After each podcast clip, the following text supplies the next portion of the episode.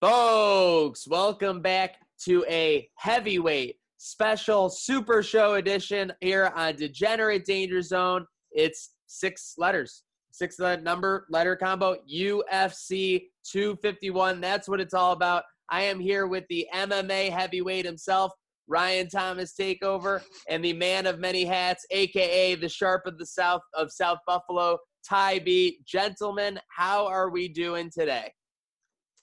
Doing fantastic, Zach. How are you? No complaints, no complaints. Ready for a big card, Ty B. I mean, the hype is bubbling over like like a big bowl of soup right now. Oh, I'm ready to go. Just hit that Burnley draw plus 550. A great way to start the day. I'm already up over a bill on a nice little bet. The dogs are barking. We'll see what that means for the UFC later.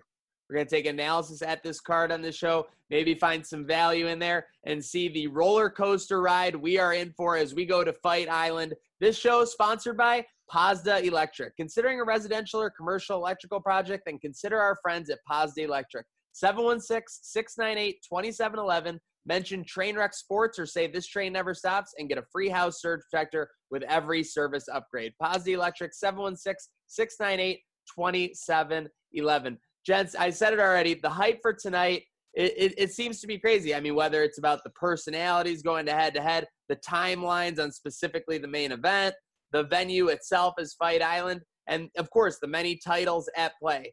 What do you think is the biggest factor going into that? Is a little bit of a perfect storm. Why does someone who's who's never seen a UFC event, why do they need to tune in tonight to this UFC 251?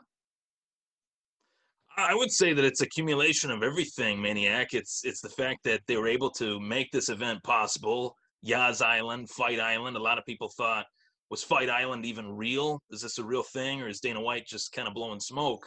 And it turned out it is real. Yas Island, Abu Dhabi, three title fights. I mean, anytime there's been three title fights on one card, history's been made.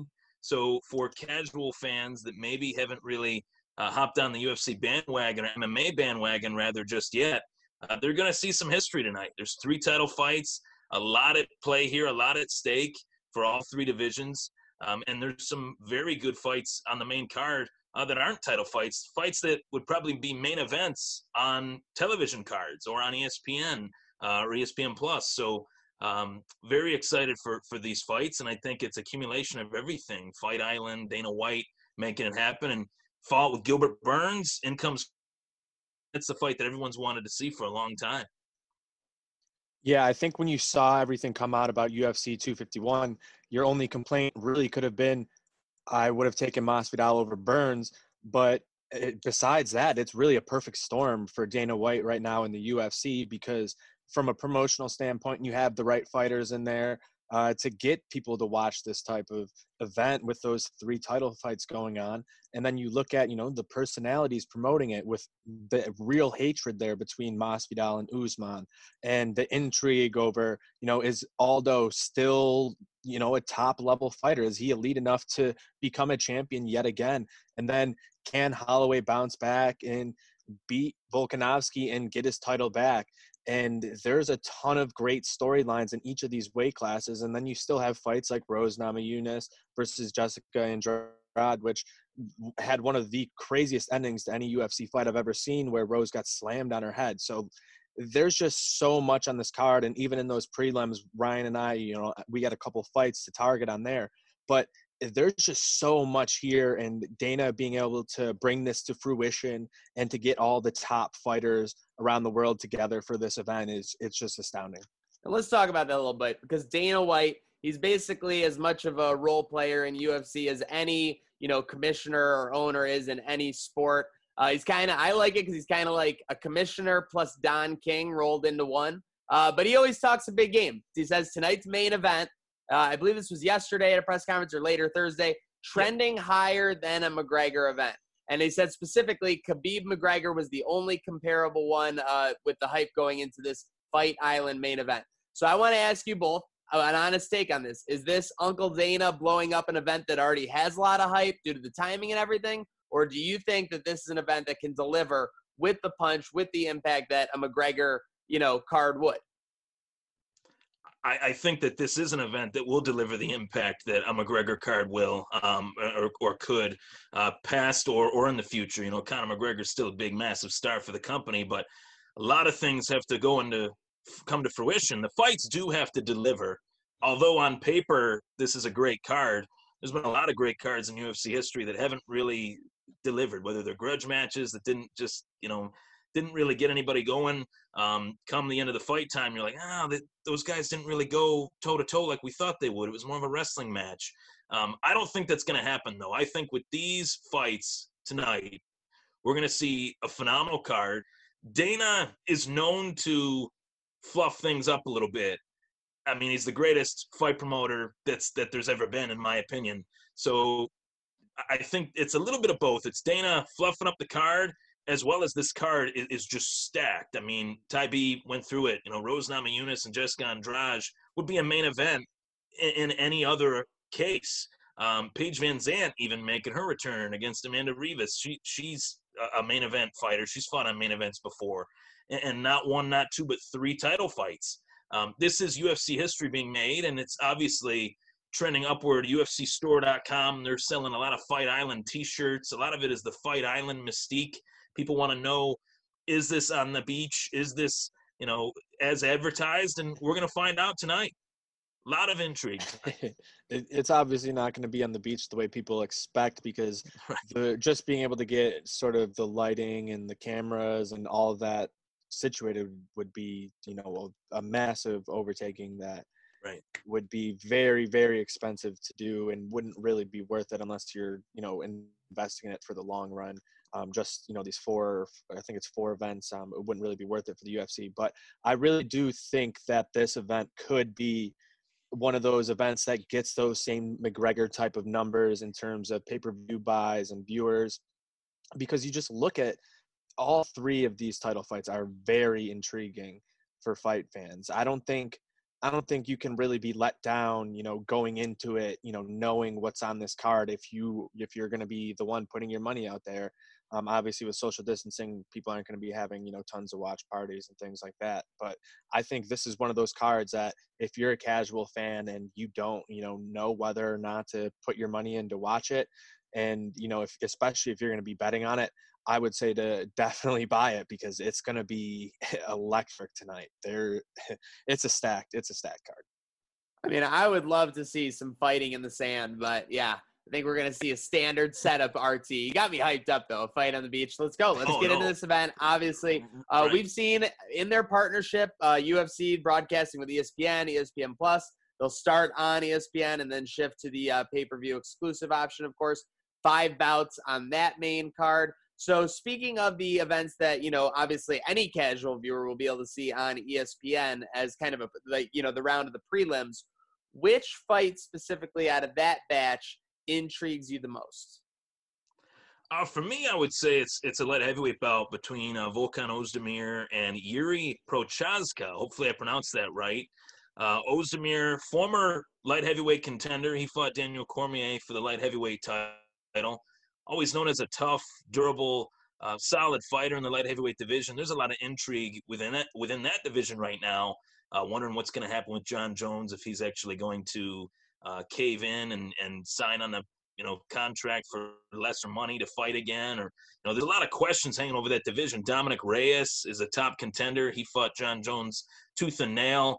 Um, and Ozdemir's still within that you know top 10 where he needs to get back in the win column and get another win to get closer to a title shot. And yuri Prochazka i think 26 and 3 i mean that's a really good mma record um, and was a was a guy that the UFC had a lot of interest in and bringing him in, and he's delivered. So this is a big step up in competition for him, and it's an intriguing fight for the light heavyweight division. Yep, and I'm looking there at the middleweight class. Uh, the fight between Dos Santos and Salikhov has a lot of implications for them. Dos Santos is a guy who's been, you know, around that top 15 rankings for a while. Is he going to make a push? And you have Salikhov, who's on a three-fight win streak. But specifically looking at Dos Santos here, he's 22 and 6, 14 knockouts, three by submission. Only 19% of his fights have gone to decision, and he's at plus 108 in this fight. Um, and on the flip side here, Muslim Salikhov, 16 and 2, 12 KOs. Uh, he's on that three fight win streak, like I mentioned, and his fight uh, fights last an average of eight minutes and 47 seconds. He likes to get out of there early, first, second round type thing. Only 7% of his fights have gone to decision. I think the money here is not to bet on the fighters, but to bet on whether or not this fight will go to the distance. It's almost even here. It's plus 108 for yes, minus 134 for the no. I would definitely put money on no. These guys very, very rarely go to decision. And for it to be around an even line, I think there's a ton of value right there. Finding the sharp side of some value there. Love it, Ty B. And uh, with that said, so that's the interest there in the prelims. Let's get on to the main card. A ton, a buffet of action once you get there. Tons of titles at stake. So we start out with Jessica Andrade versus what was that last name? To, uh, RT, uh, give me that. Jessica, give me that pronunciation. Jessica Andrade. Andrade. Well, Andrade, but but what's Rose's yep. last name? Namajunas. Nama Yunus. Namajunas. Nama Yunus. Yep. Okay, Nama I, I, just didn't yep. want to be disrespectful. I want to show these ladies respect. these are obviously like I would yep. any competitor. But looking at that fight, guys, you got Rose as a minus two fifteen favorite. What do you think we're going to see when these two go head to head in the octagon? I think this for for as stacked as this card is, I think this fight has the potential to be quote unquote fight of the night. It's a really bold statement by me, but you want to talk about some bad blood. Maybe they're not going back and forth in the uh, interviews, you know, throwing insults at one another, but there is a lot at stake here for both of these ladies. Rose Namajunas lost her title to Jessica Andrade, as Tybee mentioned. Jessica Andrade picked her up, slammed her. Rose landed awkwardly on her neck, on her head.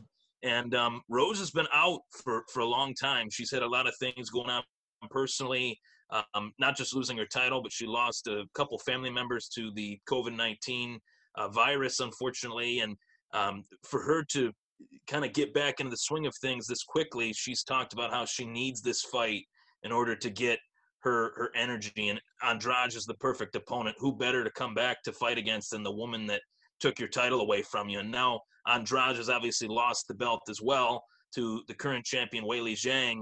Um, I, am very excited for this fight. I think it's going to be back and forth. I think this will be um, a slugfest between two very tough ladies and two ladies that are high level mixed martial artists. Yeah, I think first time out, I, I think Rose, I probably had her ahead of my scorecard until you know, Jessica really showed her strength, and you can see it when uh, the two of them are standing near each other. And I think that's where Rose is going to have to be a little bit more calculated, not get herself into those bad situations because she was going, you know, trying to slip around, trying to get an arm, trying to, you know, do something, threaten the submission, which she's very good at. But Andrade was not having any of that, and like like we said, she just slammed her. So it's going to be very interesting to see the strategy Rose has in this one. I'm surprised she's as big of a favorite as she is because of what happened last time, but I I I hope she gets this one done uh, for her sake because I'm a big fan of Thug Rose. Okay, love to hear it. Next going on, we got the women's flyweight. We got Amanda Ribas taking on Paige Van Zant. The odds on this one a little bit more lopsided. Uh, Ribas yeah. going in minus 770, Van Zant at plus 500 RT. Yeah, th- this is a classic case. You know, I'm talking to Degenerate Al, we discussed this, and he said, "Ryan, how, why is Ribas so, so much of a favorite?" And, and, she's on a tear. I mean, she's she's really rifled through some opponents in, in relatively short fashion. Um, she's made easy work out of her opponents, um, and Paige Van Zant hasn't fought in a little while, and, and she's had some devastating injuries. She had multiple surgeries on her forearm, and obviously, if you're an athlete in, in any sport, your forearm is pretty important, especially for fighting, I'd say. So, um, Paige Van Zant making this return, and she's on the last fight of her UFC contract. So, there's a little bit of um, free agency at play here. If Paige Van Zant wins this fight in dominating fashion and, and beats Ribas, who's you know walked through a lot of fighters, she can really name her price with any of the any of the MMA organizations out of the UFC, Bellator, ONE FC. She'll be a top flight free agent. If she loses this fight, she might not be back in the UFC, and um, th- I think that's a very intriguing storyline heading into this fight. She's gonna get yeah, relegated out of the UFC. I think so. I, I think you know if, if, she gets walked through like Ribas has walked through a lot of her opponents, um, she hasn't fought in a long time. She's kind of let her voice be heard as far as her uh, frustrations with the UFC, and you know they're not going to be quick to renegotiate a contract with her when she's on a, a losing skid and she's only fought once in two years. So how durable is she at this point? Can she get this win over a tough opponent? A lot of questions with Paige VanZant, and I think that's why she's the massive underdog that she is. But underdog, schmunderdog, it's MMA and anything can happen. Exactly what I was just going to say. The biggest underdog on the card. But what happens when you back a dog into a corner? They usually bite. So that's a situation right here where you can have that from Van Zant because I see, you know, it's been happening recently more that some of these contracts are out, you know, in the open where we have these people who we know are you know on that last fight of their contract or you know are taking a fight on a short you know short jump and it's mm-hmm. their first UFC fight some of these these people really come in and fight with no you know just reckless abandon come out early and get a quick win and just kind of overwhelm their opponents because they're fighting with nothing to lose you know basically you're have everything to gain so for Paige VanZant right here, I think this is a huge opportunity. Will she get it done? I don't know, but at plus 500, it might be worth a little a little dabble there. And well, she's in phenomenal shape too. I mean, she she's got rock hard abs. I mean, she's in great shape. She said that she's been training harder for this fight than any fight in mm-hmm. her career. So yeah, you gotta I, you gotta think the conditioning and everything. Eh, she's been you know rehabbing and doing all this. It's got to at least be there you know for two three rounds here. Let me ask you both real quick because I know you guys both, uh, from what I've heard, tend to like the underdogs on this card, and Paige VanZant's obviously the biggest one. 10 to 15 seconds from each, starting with RT. How can she win this match? Does she want to go quick? Does she want to wait her out? She wants it to be um, a, a, a, grind of a fight, I think. Um, it, Paige VanZant wants to really make a statement. And sometimes I think what is more of a statement is if you can fight someone and dominate them over 15 minutes, then winning in the first or second round is as exciting as a first or second round knockout is, or a submission, any sort of finish, TKO. As exciting as that is, Paige Van Zant's got to come out of this, you know, making a statement, a dominant statement. And I think um, Ribas has been very exciting as a fighter, but there are some places that some opponents haven't taken her yet. And I think Paige VanZant does have the experience to take her there. She's been fighting in the UFC since she was 20 years old. You know, to put things in perspective, um, she's been fighting in the UFC for five or six years. She's still very young. Um, she's still got a bright future, no matter where she ends up, whether it's the UFC or, or elsewhere. She's going to be around a long time. Yeah, I I think the key is going to be to hit those significant strikes early and to be accurate with them. She has a little bit of a better accuracy than Ribas, and but Ribas has a little bit more output. So to counteract that, you got to be a little bit more accurate with what you're doing. Um, similar size women, so it's going to be tough. Um, really gauging that distance early, so you got to be accurate early. All right. Well, they'll hope to be accurate early and on the mark, especially if VanZant's going to pull off that upset.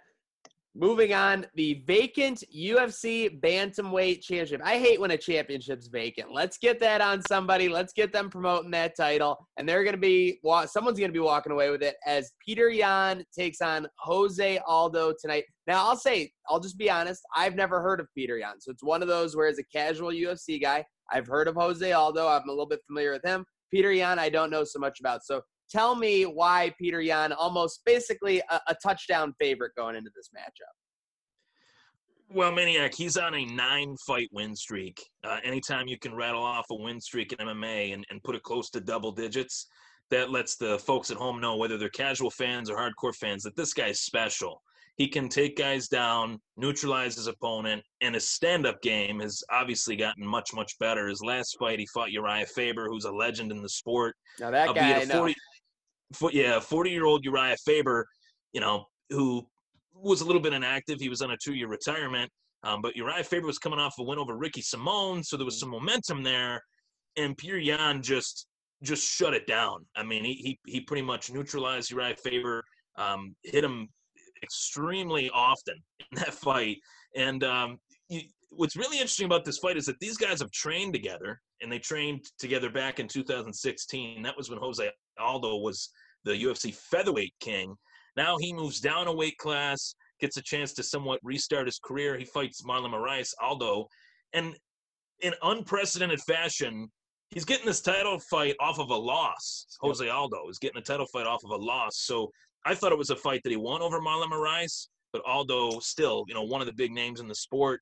The UFC powers that be said he won that fight over Marlon Moraes. Now he's getting a shot over a fighter that's on a nine-fight win streak. And Maniac, you can be frustrated that this is a vacated title, but you can only be frustrated at Henry Cejudo, who vacated the belt. Now these two sharks are going to be in the Shark Tank in Yas Island. We're going to find out which one can bite.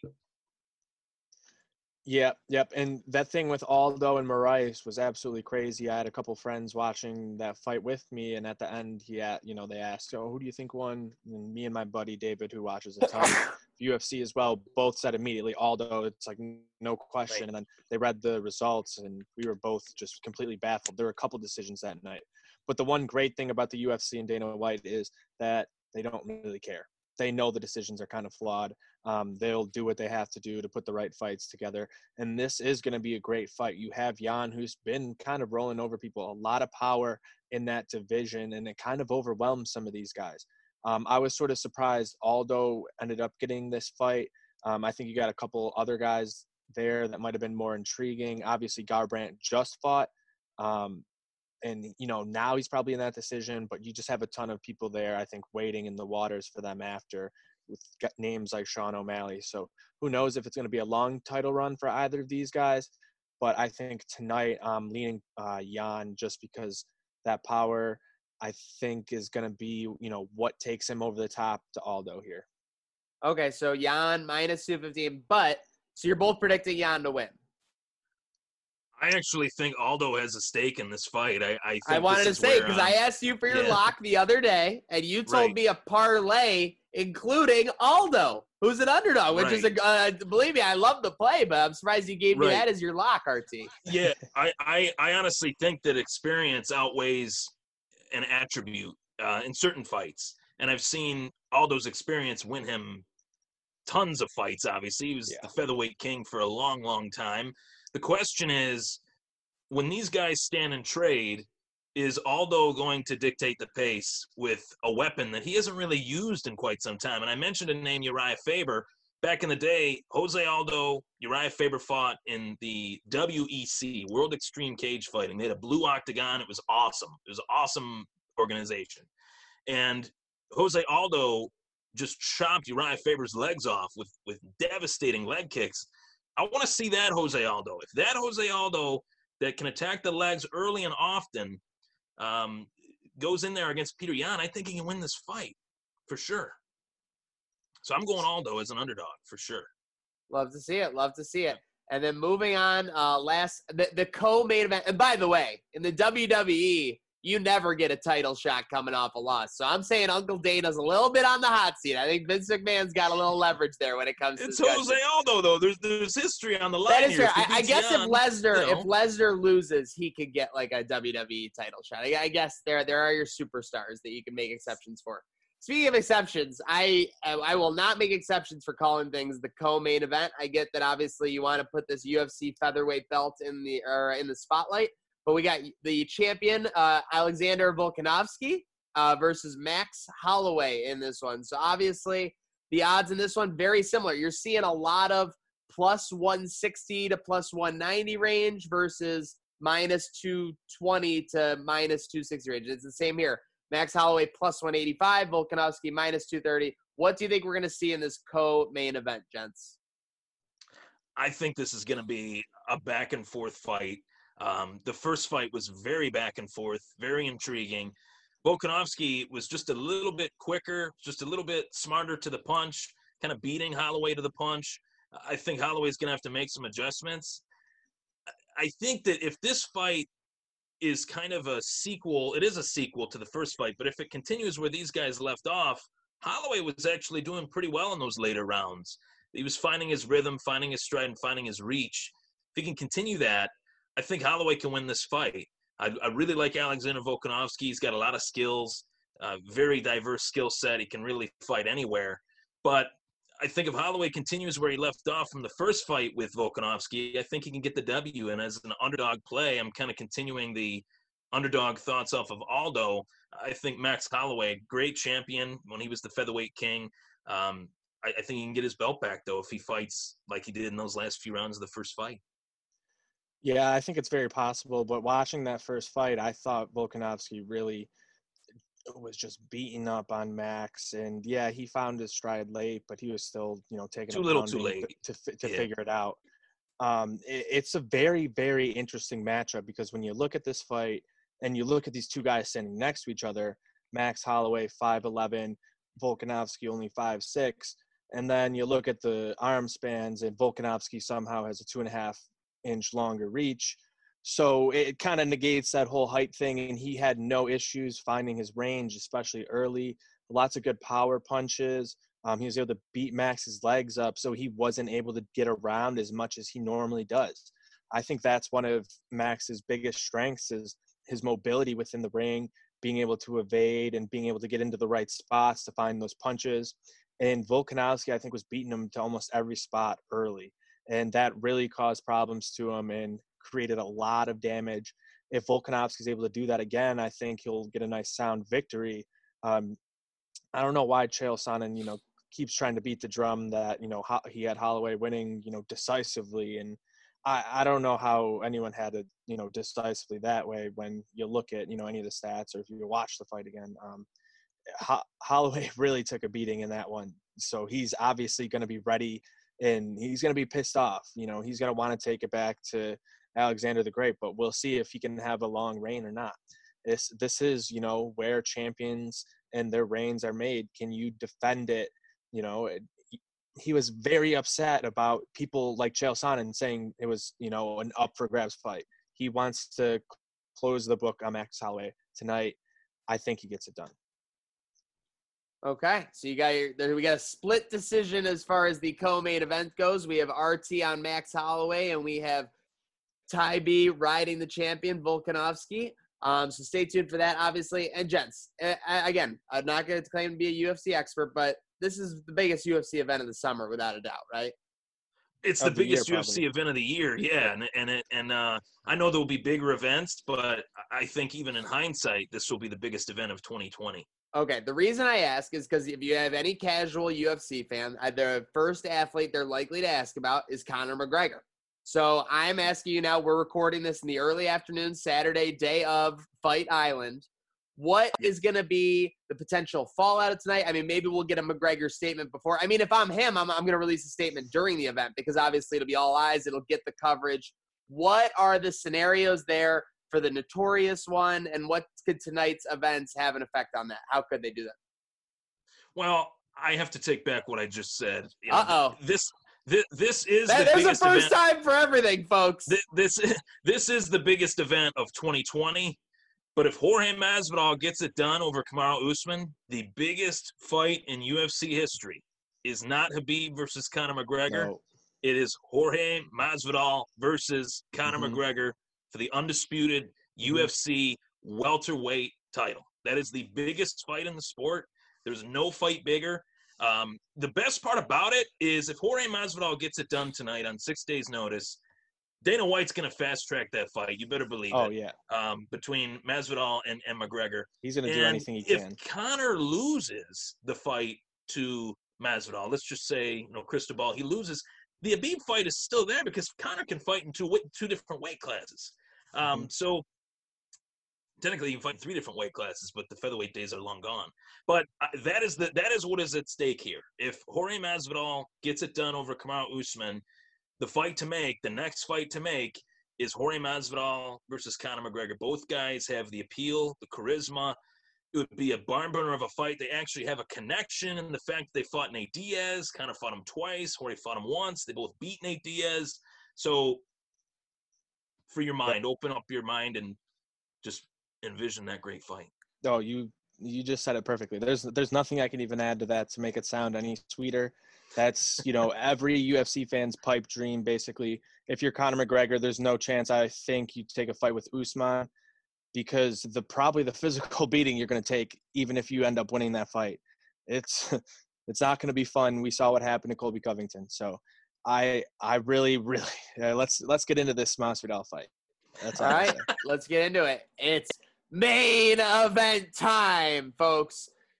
Again, UFC getting right on brand, like you said, six days notice from Masvidal. I mean, real quick, again, before we get into the fight itself, if, if this goes off with all the hoopla and hype that Dana White has alleged, obviously Fight Island played a role into it. The fact that we are so much longer into this pandemic, it's been longer without sports. I mean, this could change the scape of the way that UFC does things, right? I mean, maybe before they wanted to have months and months to hype fights up, but if they see a monster success from a main event like this, I mean, they might be tempted to maybe only do a couple weeks of preparation for a big event. Just real quick thoughts on that, guys.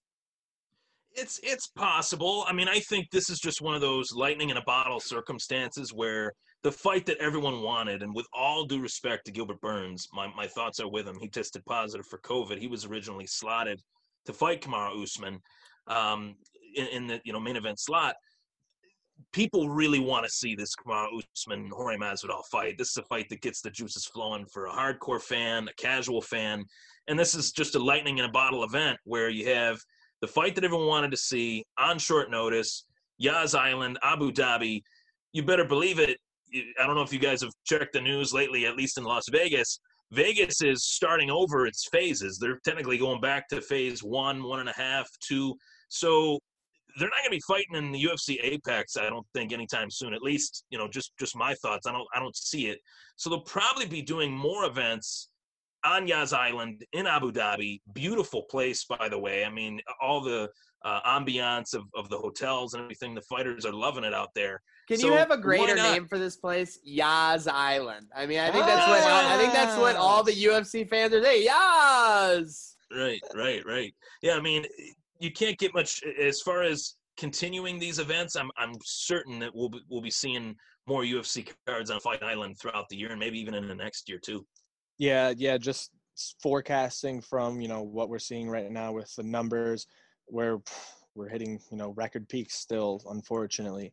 Um, I think you know the UFC might have to sort of move uh, their cargo bay, if you will, you know, for intaking everyone to export them out to Abu Dhabi. You know, they might have to take that out of Vegas. Maybe uh, New York still has that 14 day quarantine, but similar places that have you know lower numbers right now where you can bring them in get the testing done make sure they're good before they get out to Yas Island if they're within the states but you have a ton of you know fighters who are uh, like the Brazilians but it's uh, the numbers are kind of bad down there too.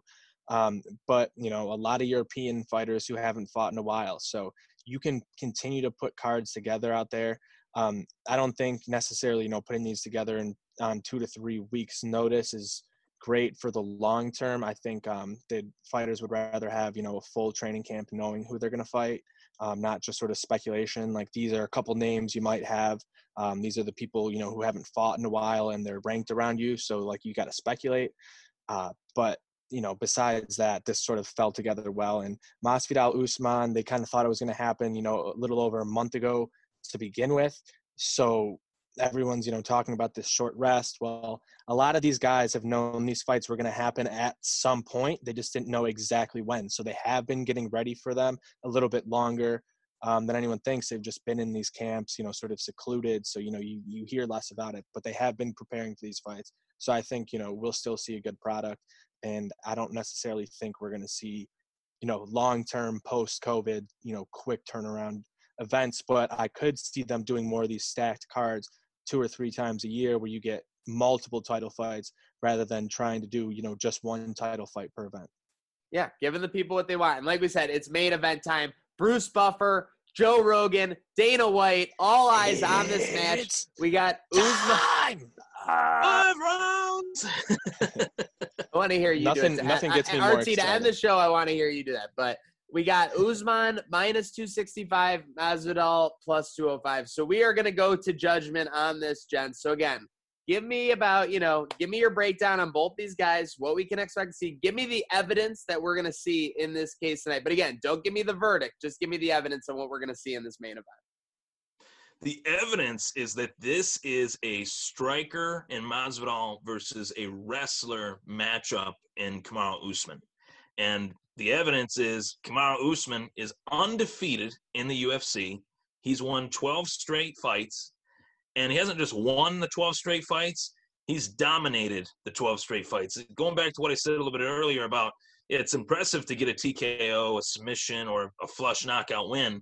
What I find even more impressive is a guy that can implement his game on his opponent, push the pace of the fight. And Kamaru Usman does that just as good as about anybody outside of a Khabib, I would say. So, um, in terms of the wrestling acumen that Kamaru Usman has, this is a classic wrestler versus striker, striker versus wrestler matchup. And really, I look at this fight. It's a five-round fight. It's spread out. It's a title fight. Five minute, five five-minute rounds. Usman's got to go in there and implement his wrestling game. The biggest chance for Masvidal to win this fight is within the first two, maybe within the first three rounds. If this is going into the fourth or going into the fifth, I think that's bad news for Jorge Masvidal. Yeah, so when I'm looking at this fight, you're talking about these two opposing styles. I just watched the UFC 4 trailer. Don't know if you saw that yet, RT, but I'm going to quote it a little bit here. Um, you have two artists, mixed martial artists, out there on the canvas, and they're trying to impose their will to impose their art, you know, onto the canvas, whether it's striking versus wrestling in this.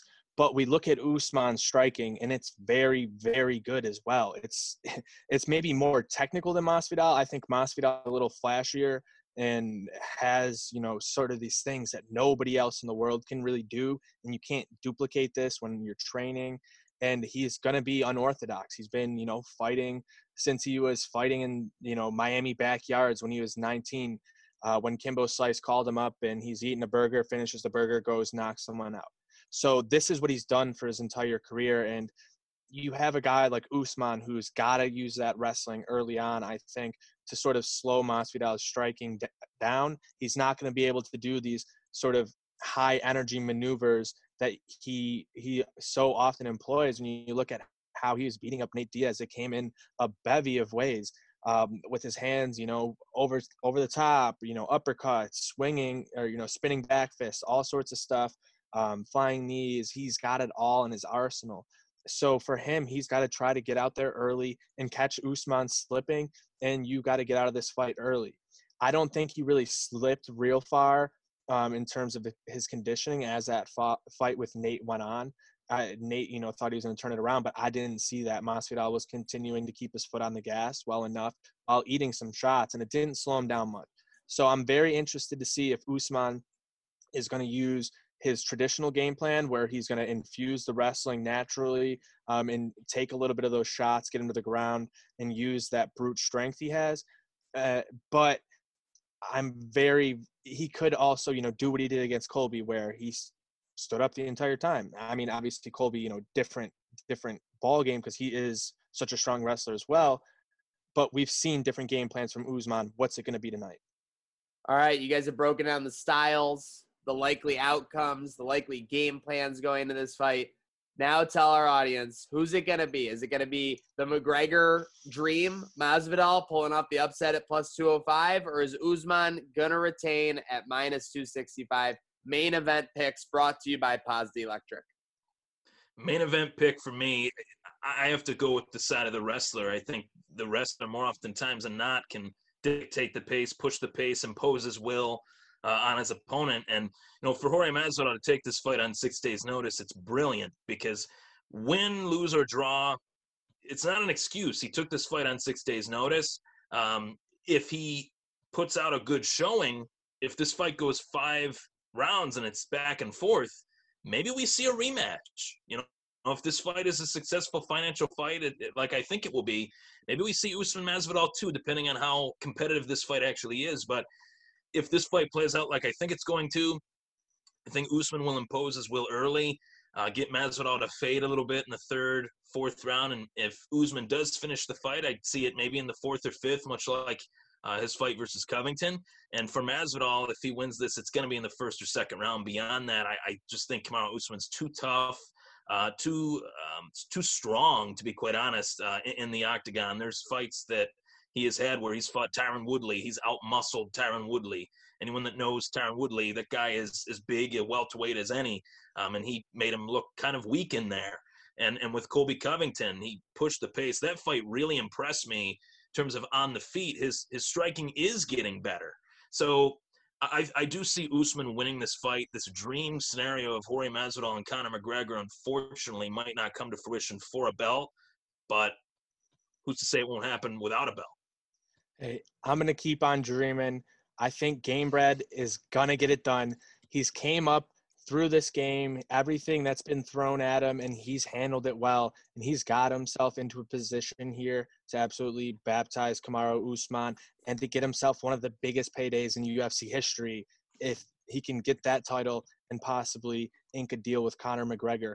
When you have all that laid out in front of you, as Masvidal has, because he knows that's there, he knows all these you know inner workings of how you plan these major fights, as you've seen with the BMF title with Nate Diaz and the promotion that went around that. He knows what he's doing, and his streak lately of ending fights just so miraculously with Darren Till, um, Ben Askren. It's I'm just ready for another one. Give me Masvidal first or second round TKO KO and take it to the bank. We got Ty, Ty B. I, yeah, Tabby, not to or uh, Zach, not to interrupt you. I I I love Kamaru Usman, but I do hope like rooting interest. Mm-hmm. For me as an MMA fan, I am rooting for Jorge Masvidal. I want to let that be known. I am rooting for him. I just fight styles, analytics, whatever you want to call it. Yeah. It's it's a tough fight for Jorge, but we'll see what happens. Yeah, whether you like Jorge or not, he's easily a top five most exciting fighter in the UFC right now, hands down. It's not even close. Oh, just real quick before we get out this then. So RT, do you think there's value on Masvidal at plus 205 though? Because he's one of the bigger underdogs on the card. I do think there's value in him as an underdog, um, but slowly but surely, you know, these these odds people are putting their money on Masvidal, and now the odds are starting to change. I just looking at it betting wise and fight wise, I just see Jorge, Ma- Jorge Masvidal's back against the cage via the clinch or with his back on the canvas um, on bottom position with with Kamaru Usman just trying to punch him as much as he can. That's yeah. that's the only way I envision this fight going down. I and, would lo- I would love to see Jorge Masvidal win this fight. I love Jorge Masvidal, great fighter. The story is amazing, and the opportunity for him is massive to then beat Usman and then fight Conor McGregor. Yep. I just don't see it, man. I it's tough. That's why I think the value there is that T, uh, TKO or KO first or second round. First round's plus 725, second round's plus 1150. You're going to guarantee yourself good money if that hits. If it's yeah. going to go down for Masvidal, it's it's in the first three rounds. I will say third round is as is is as late as he's got to to make this happen. And that's a great take from you guys. There's no value. Well, there is value, I guess, if you want to, you know, play as a safe play. Value taking Masvidal, you know, into the decision or that type of thing. But yeah, an early round. That's probably what it's going to be for a striker like him.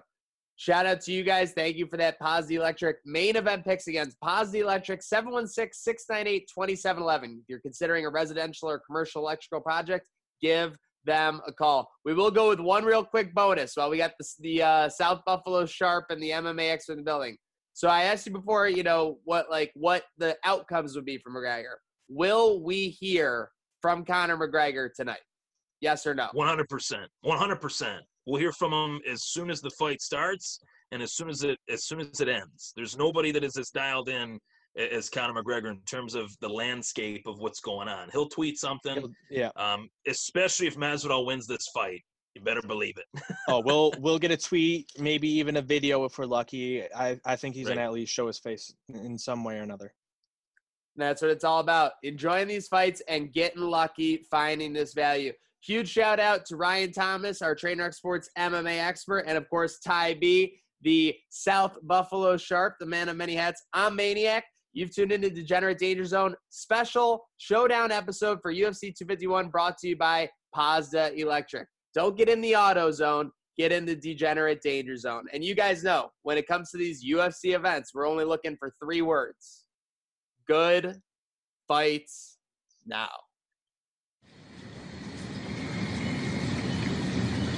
You